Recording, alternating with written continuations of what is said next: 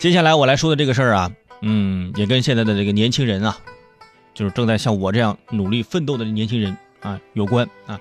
你比如说，现在有很多朋友就说：“哎呦，这个你说买房吧，这买房就是有的时候这没有名额啊，摇不到号，或者是这个这个我那房子啊，这个是跟父母一起住，我想就是买一套自己的啊，这个想出去住，出去住呢没有房子，那我就租房住吧。”哎，租房住现在也比较普遍啊，我就每个月交房租是吧？我就租房住也可以。但是你有没有算过一个账？就是你这个租房每月付的房租的钱啊，是你每个月收入里面的多少啊？一年它占你收入的多少啊？这个如果你好好的细算一下，你会发现，嗯，有文章可做。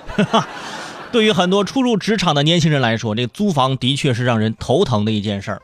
呃，最近呢，就有根据呃两对两千多名现在就是正在租房居住的年轻人做了一项调查。呃，这些年轻人呢，大概就是十八到三十五周岁的朋友啊，进行了一项调查。这个调查数据就显示，有百分之八十二点一的受访年轻人坦言，租房给自己带来的经济压力最大。有百分之二十点七的受访年轻人说。这个每个月房租占他收入的一半及以上，可能对于长沙的朋友，年轻朋友可能没有这种概念。啊，租房这么贵吗？啊，我们小区租房一千多块钱，解决了是不是？咱这现在就是定位啊，北上广深这几个大城市，的确租房压力还是比较大的。租房给这年轻人带来的这个经济压力，因为这是一个固定的支出。你很难说让自己租房之后啊住的性价比很高啊，除非你每天就是都待在租住的房子里啊，这样就不会浪费租金了，是吧？那我白天不在我晚上就回去睡个觉，是不是？我这房租能不能免一半啊？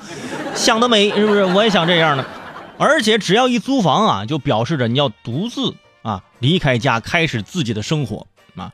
租房呢只是表面上的一个房租这个支出，你后面还有一些隐性的支出啊，你比如说水电费啊。网费、燃气费，对不对？你和父母生活在一起的时候呢，你还可以就是蹭家里吃喝。现在呢，你你自己吃饭啊，自己喝水，是不是？你都要你花钱，就是自己独立要承担的这个费用，水涨船高了，对吧？之前家里这没电了，是吧？点包蜡烛，是吧？你现在你这租的房子没电了，是吧？我买个手电筒吧，对吧？手电筒多少钱呢？那。而根据最新的这个数据统计啊，北京的租金收入比已经达到了百分之五十八，这意味着什么呢？就至少月薪的一半要给房东或者是中介。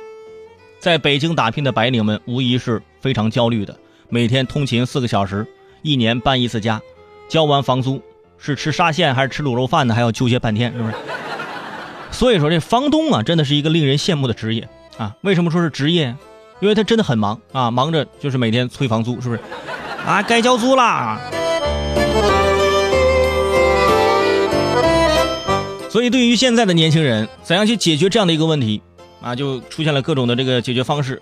首先，第一，找别人合租，是吧？咱三个人租这一间房，还可以平摊这个费用。但是呢，如果说碰到个奇葩室友，是吧？跟我们导播彬彬似的，是不是？每天睡觉那呼噜声啊，这你也不行，是不是？如果碰到一个特别爱打扮的啊，每天让洗澡，洗澡洗俩钟头，我这水费你给不起呀。那不想跟别人一起住，那就自己单独住，自己单独住，那你就房租就得贵啊，生活质量又有了提高啊。我对自己生活质量有要求，那你就花的钱就多，就跟你双十一购物是一个道理，是不是？哎，又给你们拐回来了，嗯。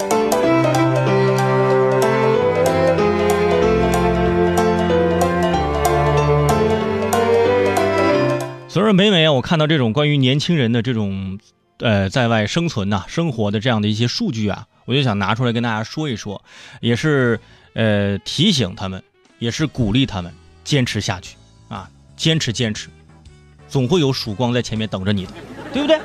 你不一点苦都不吃，连房子都没有租住过，是吧？每天就是在父母的庇护之下，对不对？以后你怎么独立呢？对吧？你怎么可以独立的去双十一购物呢？是不是？嗯。所以都没有关系啊，前期吃这些苦啊，后面啊，满满的都是幸福啊，满满的幸福在后面等着你呢。等你到时候你真正的觉得自己很幸福很快乐了，这个时候你就发现，哎，哎，这这是幸福胖吗？这是，我怎么又胖了呢？是吧？